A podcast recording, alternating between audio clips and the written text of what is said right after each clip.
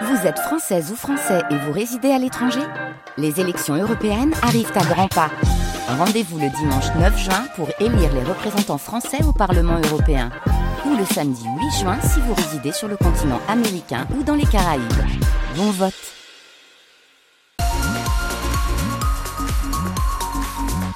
Et donc un mercredi sous la pluie, qui sera la pluie qui sera des nôtres dès aujourd'hui, dès ce matin et donc cet après-midi. Côté thermomètre, entre 5 et 10 degrés ce matin, pas plus de 13 degrés aussi dans l'après-midi, nous dit donc Météo France. Nous sommes donc le 21 et c'est donc l'info qui arrive tout de suite avec vous. On va détailler tout ça dans, dans un instant au niveau de la, la, météo, mais pour le moment une très mauvaise gestion des comptes à, à Ploua dans les Côtes d'Armor. Oui, saisi par le nouveau maire élu en 2021, la Chambre régionale des comptes vient de rendre un rapport accablant, carence de l'autorité hiérarchique, du pilotage, du contrôle, comportement d'agents laissés euh, sans contrôle qui ont conduit à des dérives. Les magistrats financiers épinglent l'ancienne équipe municipale de cette commune touristique de 4560 habitants et pointent de sérieux problèmes de probité, Baptiste Schweitzer. La liste des irrégularités occupe cinq longues pages du rapport. Il y a par exemple les recettes de places de marché jamais encaissées par la commune pendant des années.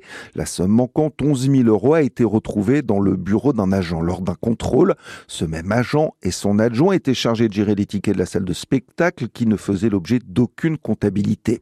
Autre problème, cet employé qui décide sans autorisation d'imprimer des tickets de boissons et de repas pour une fête communale. Ces tickets étaient utilisés chez des commerçants de la ville qui ont ensuite demandé le remboursement à la mairie. Ce ne sont que quelques exemples des dérives relevées.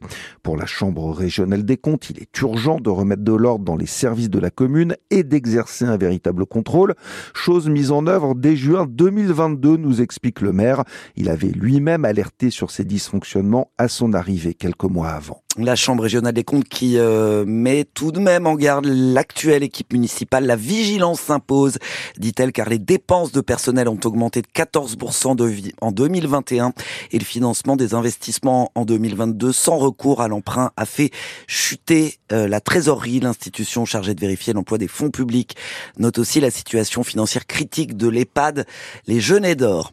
Gabriel Attal va tenter une énième fois de calmer la colère paysanne. Ce sera 9h lors d'une conférence de presse. Le Premier ministre va détailler les principales orientations du projet de loi agricole et faire le bilan des mesures annoncées il y a trois semaines. Hier, le chef de l'État a rencontré les deux premiers syndicats agricoles. Les attentes sont très fortes, a commenté Arnaud Rousseau, le patron de la puissante FNSEA. Et le temps de la décision politique est venu. Sur le terrain, forte mobilisation en Bretagne aujourd'hui, notamment dans les Côtes d'Armor. Cinq convois vont partir aux alentours de 13h30 de tout le département direction la préfecture de Saint-Brieuc. Ils vont y semer une prairie permanente, symbole selon les jeunes agriculteurs d'un modèle breton menacé. Des actions similaires sont prévues dans le Finistère, le Morbihan et l'île-et-Vilaine. Et puis sachez que la période de dépôt des demandes d'aide à la trésorerie post-Kiran est prolongée dans le Finistère. Vous avez finalement jusqu'à jeudi prochain, le 29, pour déposer votre dossier. Huit jours de plus. Pour rappel, cette aide de trésorerie peut aller jusqu'à 20 000 euros euh, par exploitation. Le comité national des pêches demande au gouvernement de la clarté dans les modalités euh, d'indemnisation des marins. Les pêcheurs peuvent ressortir en mer à partir d'aujourd'hui dans le golfe de Gascogne.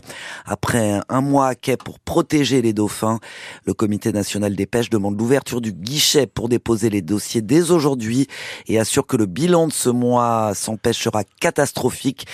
Déjà moins 48% de volume enregistré pour les trois premières semaines. C'est la reconnaissance du rôle des étrangers dans la résistance. L'entrée au Panthéon ce soir de Missak et Méliné Manouchian, le couple d'origine arménienne, rescapé du génocide communiste et donc figure de la lutte contre les nazis. Missak Manouchian qui avait été fusillé par les Allemands il y a 80 ans, jour pour jour. Sa femme, elle, lui a survécu 45 ans. La cérémonie que vous pourrez suivre dès 18h15 sur francebleu.fr doit durer une heure et demie. Alors comment va-t-elle se dérouler, Simon Le Baron?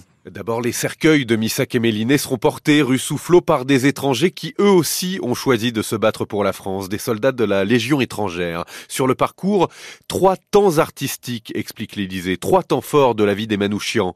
Le génocide arménien qui les fit orphelins, le choix de la France et du communisme, et la résistance. Ils entreront ensuite dans le Panthéon, suivis grâce à une mise en scène présentée comme innovante par leurs compagnons juifs, polonais, hongrois, italiens, espagnols, dont les noms seront gravés sur une plaque. Patrick Bruel, qui a rendu hommage en chanson à Manouchian en 2022, lira la lettre écrite par Missa Caméliné juste avant sa mort. Arthur Teboul du groupe Feu Chatterton interprétera l'affiche rouge, le poème d'Aragon inspiré de cette lettre et mis en musique par Léo Ferré. Ils étaient 23 quand les fusils fleurirent. Emmanuel Macron prononcera son discours, puis Missak et Méliné rejoindront le caveau numéro 13 en face de Joséphine Baker, qui elle non plus n'était pas née française.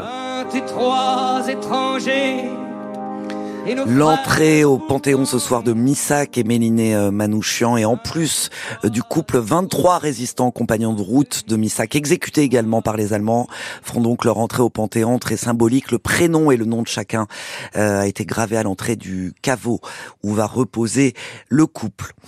Deux supporters brestois poursuivis par la justice pour usage de fumigène. Le 11 avril et le 5 juin prochain, trois ultras euh, avaient été interpellés dimanche soir pendant le match Brest-Marseille aux abords du stade Francis Leblé, alors que euh, les engins pyrotechniques étaient interdits par arrêté préfectoral. L'un d'eux a été innocenté par la vidéosurveillance, mais deux hommes de 31 et 39 ans ont donc été déférés au parquet de Brest. Brest, justement, qui se prépare à l'arrivée des maxi de l'Arkea Ultime Oui, les organisateurs ont dévoilé hier les modalités de l'arrivée de la première course autour du monde en solitaire euh, des géants des mers. Le village d'accueil ouvrira dès samedi à 10h Kem Albert où Charles Caudrelier est attendu en vainqueur. Alors reste à savoir quand. La tendance ce serait lundi après-midi. Le team Gitana réfléchit en effet à lever le pied pour laisser passer la grosse dépression attendue dans le golfe de Gascogne. Si près du but, il est évidemment crucial de ne pas prendre trop de risques, explique Guillaume Roté, le directeur de course de l'Arca Ultime Challenge Brest. Groupe Edmond de Rothschild, euh, voilà, c'est un bateau qui n'a jamais navigué aussi longtemps. Donc euh, oui, les bateaux sont fatigués, sont très fatigués.